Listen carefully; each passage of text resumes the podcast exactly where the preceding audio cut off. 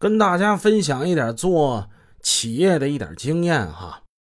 就是说你一家企业也好，你做一个社团也好，如果你总让你的下属你的小弟牵着鼻子走，这家公司或者是社团他就要走下坡路。因为你作为一个领导者，你已经没有决断权了。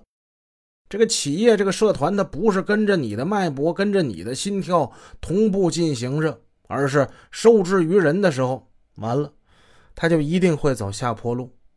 叶成坚就是这样的，他可能一直那么幸运吗？咱们且听下面发生这事儿。这是1998年12月6日，一个30多岁的中等个子的一男的，皮肤晒得比较黑，他从港澳码头的8号门出来之后呢，就骑上了一部红色的女士摩托车，他向荷兰花园方向驶去。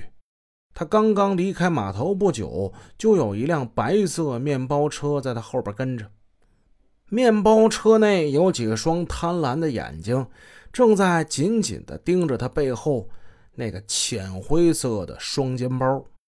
这男的快骑到新口岸隧道时，一个20多岁微胖的年轻人骑着一辆蓝色的本田摩托车斜刺里冲他冲了过来。来不及躲闪，一下子哐的一声被撞翻在地。这男的从地上爬起来，刚想揪住那个撞他那人理论一番，你为什么撞我呀？却看见撞他这人正狞笑着向他扑来，一瞬间他就明白怎么回事了。想起前段时间澳门接连不断的抢劫案，他明白了今天为什么被撞的原因。他猛地推了扑上来那青年一把，他扭头就跑。